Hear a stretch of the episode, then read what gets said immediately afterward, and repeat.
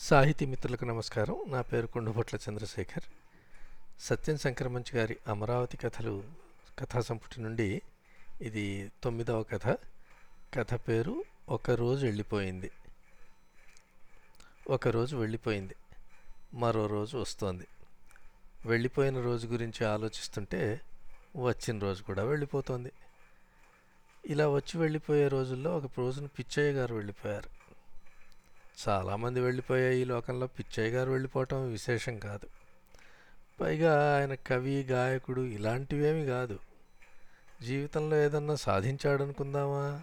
అది లేదు. కానీ పరుగెత్తే ప్రవాహం అడుగు తెలియకుండా ఈదుకెళ్ళే చేప పిల్లల తొణకని సరస్సులో కథలని అలలా ఆయన కాలానికి తెలియకుండా కాలంలో కలిసిపోయి జీవితం అంతా గడిపాడు.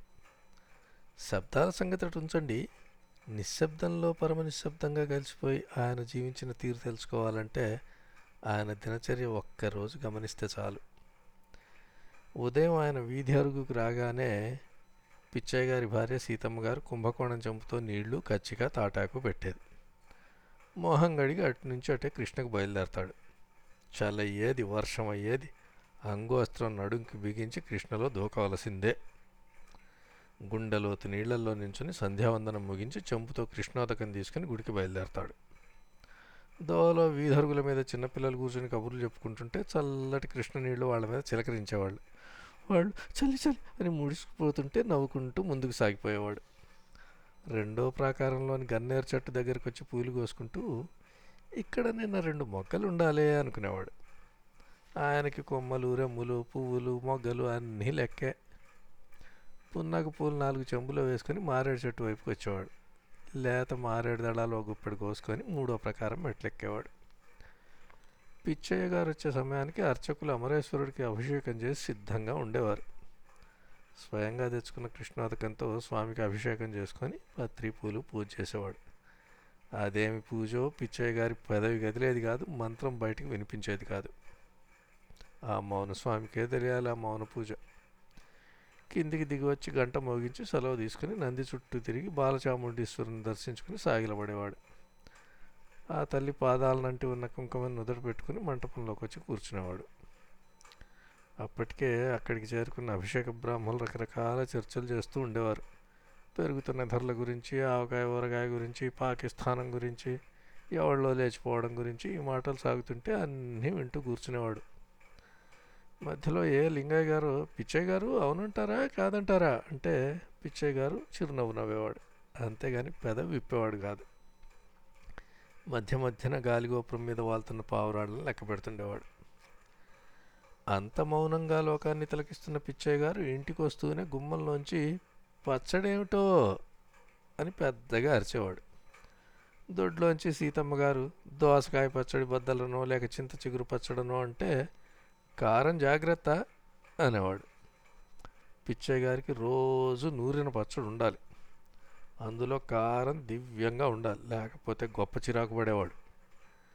భోజనానంతరం ఒక్క పలుకు వేసుకుని పిచ్చయ్య పిచ్చయ్య గారు నులక మంచంలో వాలగా సీతమ్మ గారు కాళ్ళ కట్టం చేరి పాదాలకు ఆముదం రాసేది. ఒక్క పలుకు నవ్వులుతూ నవ్వులుతూ పిచ్చయ్య గారు నిద్రపోతే అంతకు ముందే పట్ట మీద తల వాల్చి ఆవిడ నిద్రపోయేది. సాయంత్రం పిచ్చయ్య గారు ఊరు చుట్టూ వచ్చేవాడు పాండురంగస్వామి గుడిలో ఆచార్యులు గారికి ఆయనకి సంభాషణ ప్రతిరోజు ఇలాగే ఉండేది. ఇవాళ ఏం కూర? పొట్లకాయ పచ్చడు? కొత్తిమీర కారం? ఇవాళ ఎన్ని పూజలు? రెండు. ఏమన్నా గిట్టిందా? ఏదో నవ్వేవాడు ఆచార్యులు గారు. పిచ్చయ్య గారు నవ్వేవాడు. అక్కడి నుంచి పెద్ద బజార్లో రాములవారి గుడి మెట్ల మీద కాసేపు కూర్చుని అక్కడ పిల్లలకు ఓలీలాడు చూసేవాడు. పిల్లలతో పాటు తను గోళీలు లెక్క పెట్టేవాడు. రేకాయల కాలం అయితే ఓ గిద్దెడు కొని తలా ఓ రేకాయ పంచేవాడు. సంజೆ వాళ్ళకి తిరిగి గుళ్ళోకి వచ్చేవాడు.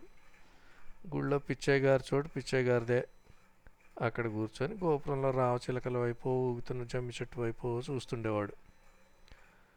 గుడి తలుపు వేసేటప్పుడు ప్రసాదంగా పెట్టిన వడపప్పు తుండుగుడ్డ కంగున కొట్టుకుని ఇంటికి వచ్చేవాడు.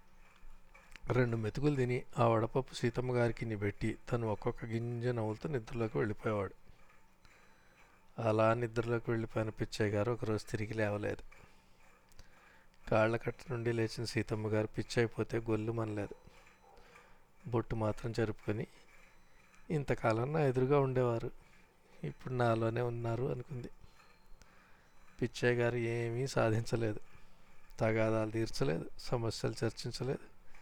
కానీ కాలానికి తెలియకుండా కాలంలో కలిసిపోయి బతికాడు. అది చాలదా? చాలటం లేదు చాలామందికి. నమస్కారం.